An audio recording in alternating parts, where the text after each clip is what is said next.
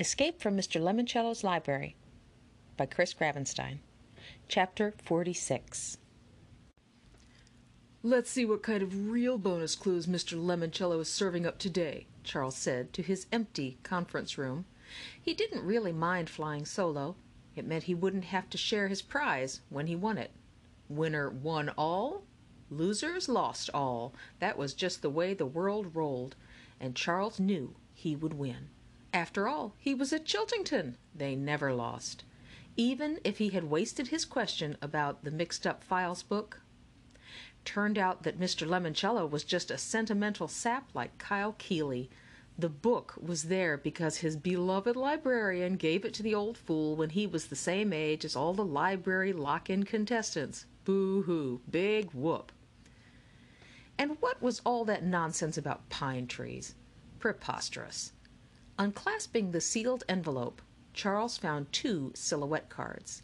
Each of them was numbered, in case Charles couldn't figure out which books they'd have been hidden in. Number 8. Silhouette of a baby, plus ED.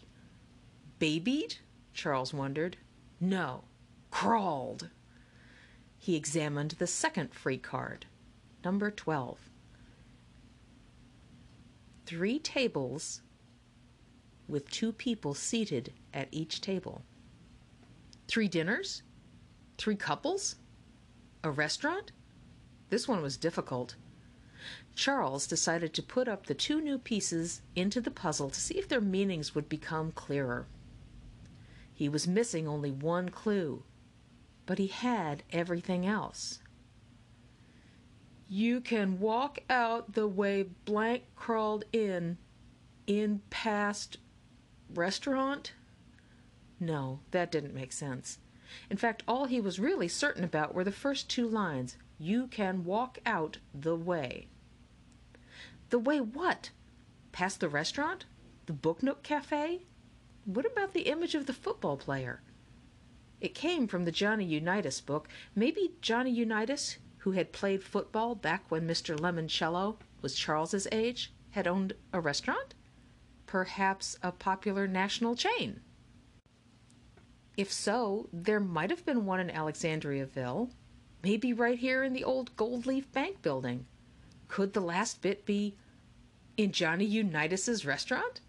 Or what if Andrew Peckelman had been right all along and it was the 19 that was the clue from the football player card?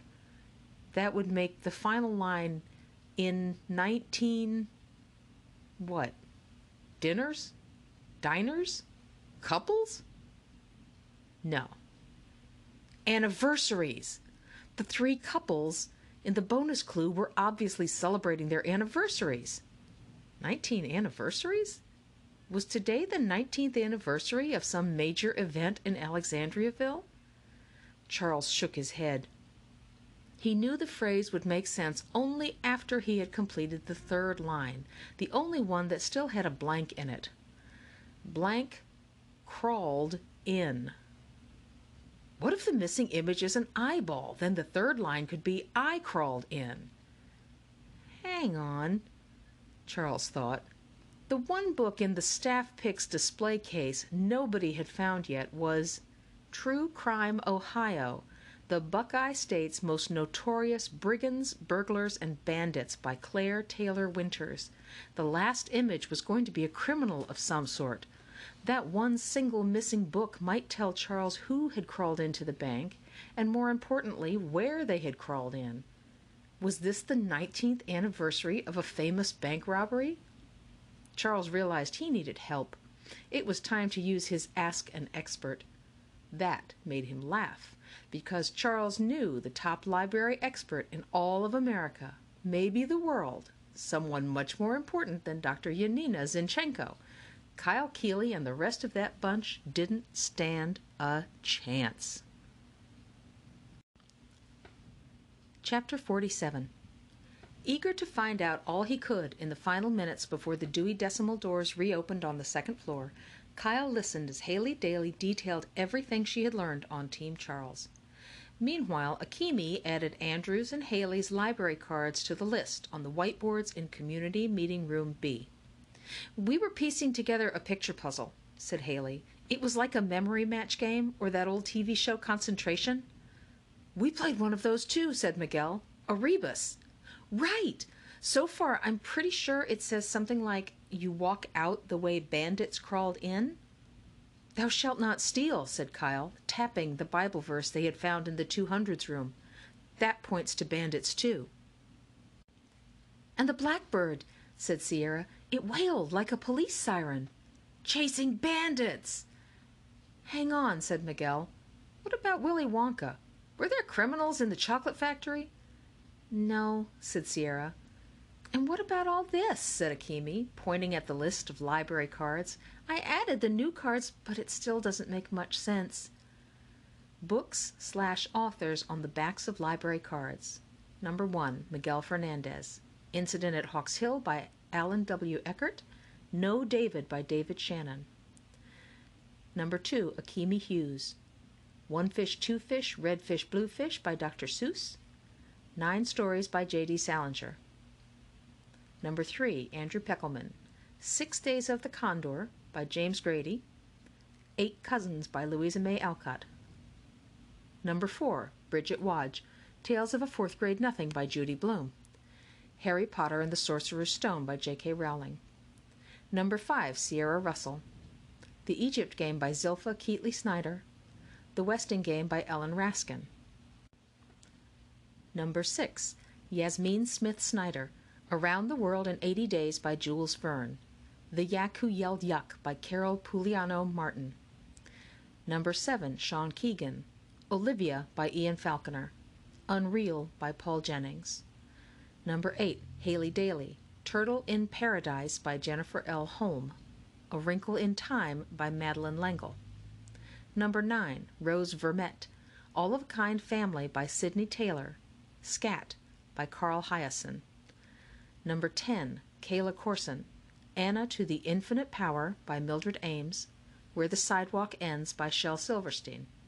Number 11, Unknown, Charles Chiltington. Number 12, Kyle Keeley. I Love You Stinky Face by Lisa McCourt. The Napping House by Audrey Wood. Wow, said Haley. What a mess. Tell me about it, said Akemi. I don't think it's another author title game, said Sierra, like up on the Wonder Dome. Huh? said Haley. Long story, said Miguel. We'll save it for later. What we need, said Kyle, is some kind of clue to show us how to unscramble this list. Remember what Dr. Zinchenko said when the game started? Your library cards are the keys to everything you will need. This clue is the big one, guys. We need to crack it. That's when Mr. Lemoncello popped his head in the door. Hello, hope I'm not interrupting. We have 20 minutes till the doors open upstairs. Anybody up for an extreme challenge?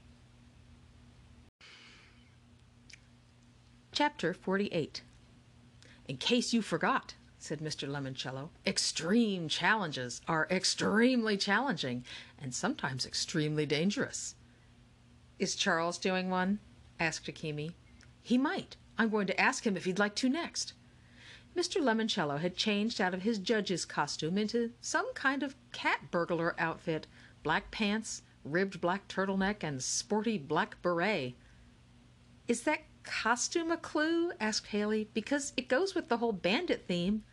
Don't know, but Dr. Zinchenko told me to wear it for the big finale. Is there going to be a finale?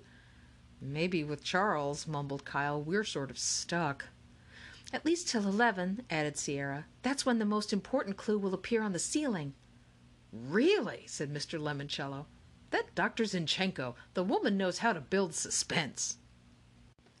So let's do the extreme challenge, said Haley. What do we have to lose? Um, the whole game? said Akemi. Not for all of us, said Kyle. I'll do the challenge. After all, I'm the team captain. You are? said Haley. We had an election, said Akemi, yesterday. Oh, cool. But Kyle, said Miguel, if you blow the extreme challenge, you lose, bro. Not if my team wins. No, said Mr. Lemoncello. If you lose, Kyle, you lose. You will not be allowed to share in the big prize. Fine. I'm going with you, said Haley. No, you're not, said Mr. Lemoncello. I have to. Look, we both know I'd be a fabulous spokesmodel for your games and stuff, but I can't just glom onto everything Kyle and his team have already dug up. I have to earn my place on this team. Sorry, Haley. Extreme challenges are, and always will be, solo efforts. But Mr. Lemoncello held up his hand. No buts. Kyle must face this challenge alone. However, yes? The rest of you can watch his progress on the video screens and cheer him on over the intercom system. You are a cheerleader, aren't you, Haley? Yep, said Kyle, but she's never cheered for me. Well, I will this time, I promise. Excellent, said Mr. Lemoncello. By the way, Kyle, there is no backing out once you commit to the challenge. Fine, said Kyle. Let's do it. Go, Kyle, go! shouted Haley. Akemi flinched. Um, a warning next time, please? Sorry. Mr. Lemoncello touched his ear again. Here is your extreme challenge. Dr. Zinchenko tells me. The answer you seek, he paused to listen. The key to this code is a memory box that holds the mother lode. What? Mr. Lemoncello shrugged. Sorry, I don't write 'em. I only recite 'em. Wait, there's more. Forget the Industrial Revolution. My first idea is your certain solution. The room was silent. Mr. Lemoncello touched his ear once more and continued, and now it's time for the addendum. Huh? A last minute addition. The box had been here, but now it is there. Poor Kyle, your fate is up in the air. Mr. Lemoncello stood there grinning for several seconds. Is that it? said Kyle. Yes.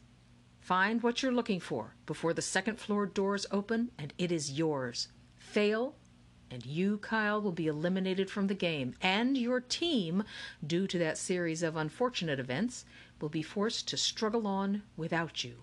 Good luck. You have fifteen minutes. And Mr. Lemoncello left the room. Dude, said Miguel, shaking his head, you are so dead. Wait a second, said Haley. I think I know how to find what Mr. Lemoncello was talking about. You do? said Kyle. I better. I'm the one who moved it from here to there.